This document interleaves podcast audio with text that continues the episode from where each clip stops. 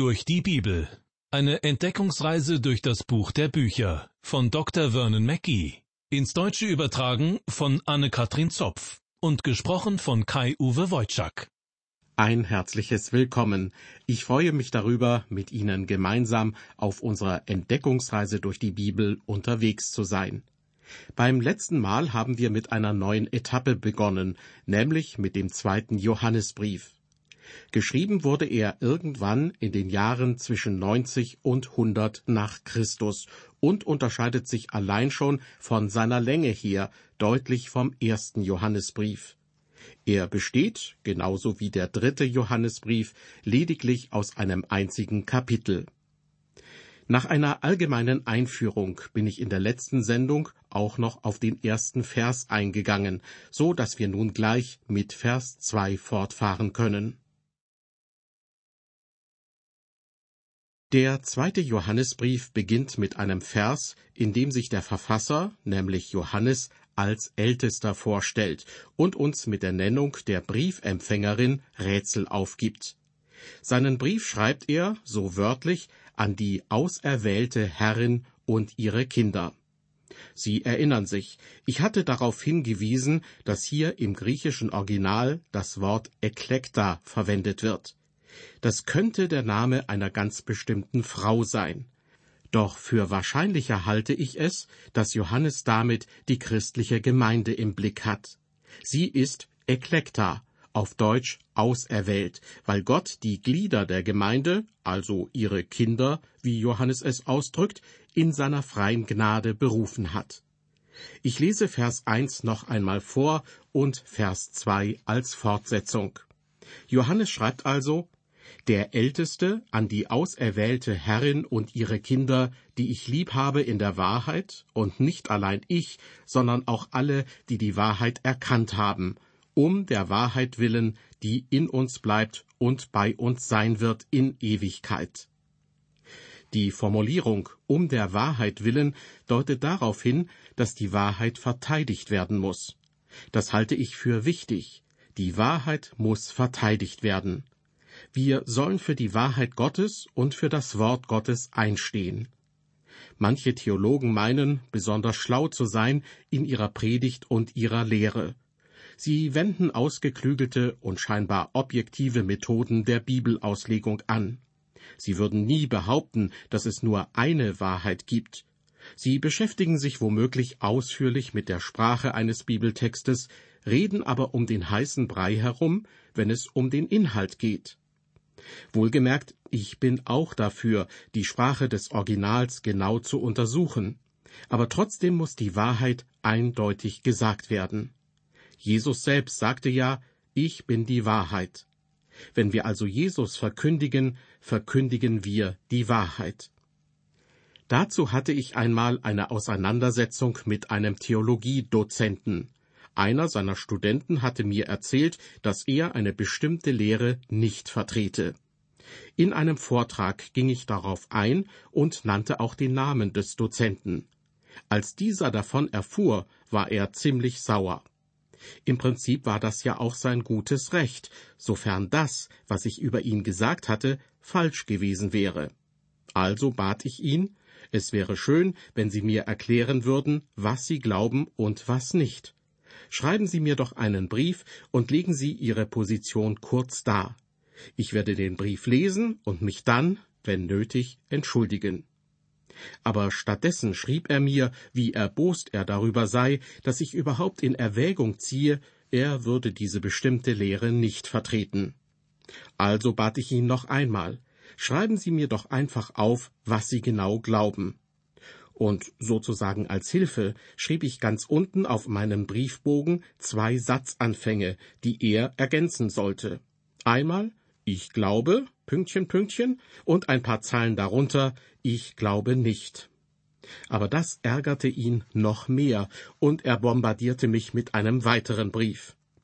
Darauf ließ ich die Sache einfach ruhen. Doch später stellte sich heraus, dass er mir deshalb nicht antworten wollte, weil er diese fragliche Lehre wirklich nicht vertrat. Aber er wollte seinen Unglauben lieber verstecken. Dabei hätte ich ihn respektiert, egal was er geglaubt hätte. Auch wenn ich selbst anderer Meinung bin, hätte ich ihn wegen dieser Sache niemals als Irrlehrer oder Ketzer bezeichnet. Wenn aber jemand nicht gewillt ist zu sagen, was er glaubt, kann ich das nur schwer respektieren. Noch einmal Vers 2. Johannes schreibt, um der Wahrheit willen, die in uns bleibt und bei uns sein wird in Ewigkeit. Gott sei's gedankt, dass wir diese Wahrheit, die Johannes meint, immer haben werden. In der heutigen Zeit kann man ja vielen Leuten nicht mehr trauen, und oft ist es schwer zu beurteilen, ob in der Politik, unter Wissenschaftlern, im Militär und auch in den Medien die Wahrheit gesagt wird. Wie gut, dass es jemanden gibt, dem wir glauben können, unserem Herrn Jesus Christus. Johannes schreibt ausdrücklich um der Wahrheit willen, die in uns bleibt. Wenn der Geist Gottes in uns wohnt, wird diese Wahrheit für uns real. Und die Formulierung, die bei uns sein wird in Ewigkeit, bedeutet, die Wahrheit wird sich nicht ändern. Jemand hat einmal gesagt, was wahr ist, ist nicht neu, und was neu ist, ist nicht wahr. Das ist natürlich eine Verallgemeinerung, und es gibt Ausnahmen, aber es steckt doch viel Richtiges in diesen Worten. Was wahr ist, ist nicht neu, und was neu ist, ist nicht wahr. Johannes sagt hier, dass die Wahrheit in uns bleibt. Jesus selbst hatte zu den Jüngern gesagt, wenn ihr meine Gebote haltet, so bleibt ihr in meiner Liebe, wie ich meines Vaters Gebote halte und bleibe in seiner Liebe. Wir sehen zwischen Wahrheit und Liebe ja oft einen Gegensatz. Aber gibt es da womöglich eher einen Zusammenhang? Genau darauf geht der deutsche Theologe Gerhard Meyer in einem Bibelkommentar ein. Er schreibt, die christliche Liebe wächst aus der erkannten Wahrheit, nämlich aus der gelebten Wirklichkeit der Lebensgemeinschaft mit Christus. Beides ist umschlossen von dem Begriff der Wahrheit, die Liebesgemeinschaft mit Christus und die Wahrheit seiner Worte, die als wahre Lehre Grundlage der Gemeinde sind, die sie glaubt und bekennt. Die Wahrheit bringt also die Liebe hervor, und deshalb gehört auch beides zusammen, besonders in den Briefen von Johannes. In Vers 3 verwendet Johannes nun einen Gruß, der anders ist als die Grüße von Paulus, Petrus oder Jakobus. Sogar für Johannes selbst ist er etwas ungewöhnlich. Er schreibt Gnade, Barmherzigkeit, Friede von Gott dem Vater und von Jesus Christus, dem Sohn des Vaters, sei mit uns in Wahrheit und in Liebe. Es gibt drei Begriffe, die wir gut unterscheiden müssen. Sie bedeuten zwar etwas Ähnliches, aber eben doch nicht dasselbe. Diese Begriffe lauten Liebe, Barmherzigkeit und Gnade. Johannes führt hier den Begriff Barmherzigkeit neu ein. Was ist nun der Unterschied zwischen Liebe, Barmherzigkeit und der Gnade Gottes? In Epheser 2 in den Versen 4 und 5 heißt es, Gott aber, der reich ist an Barmherzigkeit, hat in seiner großen Liebe, mit der er uns geliebt hat, auch uns, die wir tot waren in den Sünden, mit Christus lebendig gemacht. Aus Gnade seid ihr selig geworden. Das sind zwei wunderbare Verse, denn sie vereinen diese drei Begriffe. Paulus sagt, dass Gott reich ist an Barmherzigkeit und dass er uns rettet aus Gnade durch seine große Liebe für uns. Was ist die Liebe Gottes? Gott ist doch die Liebe. Bevor Gott irgendetwas schuf, war er die Liebe. Man könnte fragen, wen hat er denn geliebt, wenn er noch nichts geschaffen hatte? Nun, bereits vor der Schöpfung war Gott ja schon drei in einem. Es gab bereits die Trinität, die Dreieinigkeit Gottes. Und die Bibel berichtet uns von der Liebe zwischen Gott Vater, Sohn und Heiligem Geist. Der amerikanische Theologe Louis Sperry Chafer drückte das so aus. Liebe ist die Eigenschaft Gottes, die in ihm existierte, bevor er auch nur darüber nachdachte, Gnade oder Barmherzigkeit zu üben. Liebe ist die Art, sie ist ein Attribut Gottes. Gott ist Liebe. Die Liebe Gottes bewegte sein Herz in Richtung Barmherzigkeit und Gnade. Die Liebe Gottes ist der Grund dafür, dass Gott barmherzig und gnädig ist. Und was ist der Unterschied zwischen Barmherzigkeit und Gnade? Das bringt Louis Barry Schaeffer so auf den Punkt. Die Barmherzigkeit Gottes nimmt sich der Not des sündigen Menschen an. Gott ist reich an Barmherzigkeit. Warum? Weil er die Liebe ist. Und weil Gott die Liebe ist, nimmt er sich in seiner Barmherzigkeit der Not des sündigen Menschen an. Sie und ich, wir sind alle Sünder. Wir haben Gott nichts zu geben. Wir können nichts vorweisen. Aber Gnade bedeutet, Gott kommt zu uns, zu den verlorenen Sündern und sagt, ich bin die Liebe und ich bin reich an Barmherzigkeit. Ich liebe dich und in meiner Barmherzigkeit habe ich dir einen Retter geschickt. Und wenn wir diesem Retter, Jesus Christus, vertrauen, dann gilt uns die Zusage, aus Gnade seid ihr selig geworden durch Glauben, und das nicht aus euch, Gottes Gabe ist es. Im Johannesevangelium Kapitel 3 lesen wir, Also hat Gott die Welt geliebt, dass er seinen eingeborenen Sohn gab. Das heißt, Gott liebt die Welt. Er schickt in seiner Barmherzigkeit einen Retter für die Welt und rettet aus Gnade alle, die an ihn glauben. Und noch etwas ist hier ganz wichtig. Die Rettung ist nicht nur ein Ausdruck der Liebe Gottes, sondern auch des Gerichts und der Gerechtigkeit Gottes. Hier muss man auch Römer 3, Vers 26 lesen. Um nun in dieser Zeit seine Gerechtigkeit zu erweisen, dass er selbst gerecht ist und gerecht macht den, der da ist, aus dem Glauben an Jesus. Liebe Hörer, um uns zu rechtfertigen, wenn wir an Christus glauben, muss Gott heilig und gerecht sein. Er kann uns nicht einfach nachts durch die Hintertür in den Himmel schlüpfen lassen. Sie und ich, wir gehören nicht einfach so in den Himmel. Wir haben uns von Gott entfernt. Wir haben keine Gemeinschaft mit ihm. Das Gespräch mit Gott ist bereits beim Sündenfall abgebrochen. Aber Gott hat es wieder aufgenommen. Weil er gerecht ist, hat er in seiner Barmherzigkeit einen Retter geschickt. Und das tat er, weil er uns liebt. Er kann gleichzeitig gerecht sein und das tun, um zu erweisen, dass er selbst gerecht ist und gerecht macht den, der da ist aus dem Glauben an Jesus. Deshalb kann Johannes auch schreiben, Gnade sei mit uns, denn dadurch rettet Gott uns. Er kann schreiben, Barmherzigkeit sei mit uns, denn die Barmherzigkeit Gottes schickte den Retter. Und schließlich Friede sei mit uns, denn wenn wir die durch die Barmherzigkeit angebotene Gnade im Glauben angenommen haben, dann haben wir den Frieden Gottes, der alles Verstehen übersteigt. Und das, wie Johannes in Vers 2 sagt, um der Wahrheit willen, die in uns bleibt und bei uns sein wird in Ewigkeit.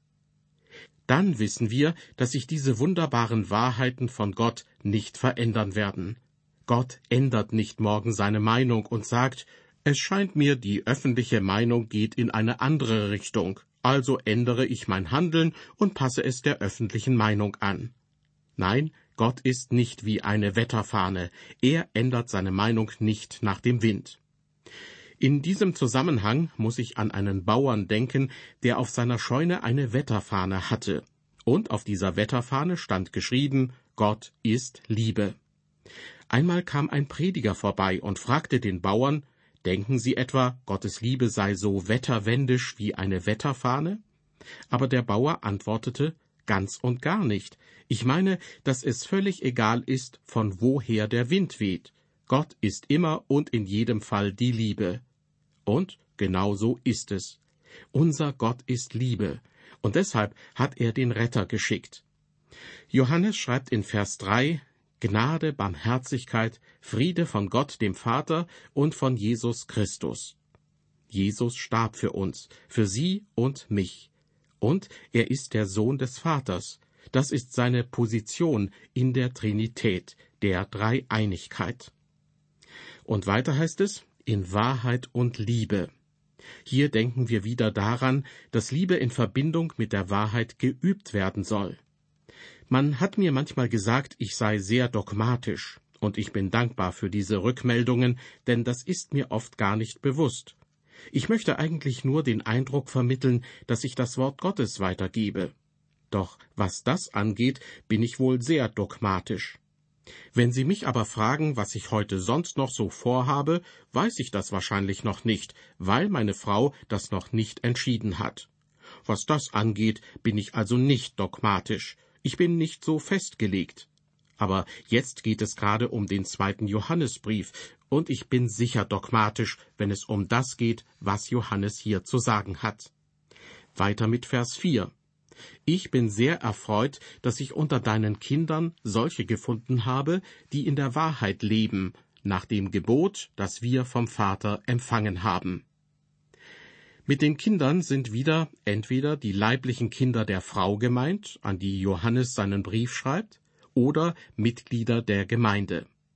Johannes bringt jedenfalls seine Freude darüber zum Ausdruck, Zitat, dass ich unter deinen Kindern solche gefunden habe, die in der Wahrheit leben. Dieses in der Wahrheit leben bedeutet, im Gehorsam gegenüber den Geboten des Vaters zu leben. Das ist ein Lebensstil. Der Theologe Gerhard Meyer geht davon aus, dass Johannes hier in erster Linie an eine Familie oder Hausgemeinde schreibt, und er sagt, es ist in einer Familie nicht selbstverständlich, auch wenn die Eltern bewusst Christen sind, dass die Kinder zum eigenen lebendigen Glauben kommen. Das ist aber in dieser Familie, in dieser Hausgemeinde der Fall und ist Grund zu wirklicher Freude. Diese Kinder leben also in persönlichem, liebendem Gehorsam gegen den Gotteswillen. Gebot fasst hier wohl den ganzen Willen Gottes zusammen.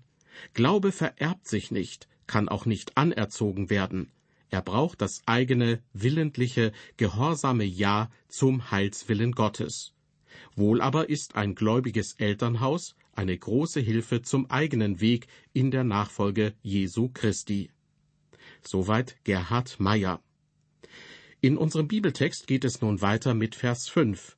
Johannes schreibt, Und nun bitte ich dich, Herrin, ich schreibe dir kein neues Gebot, sondern das, was wir gehabt haben von Anfang an, dass wir uns untereinander lieben.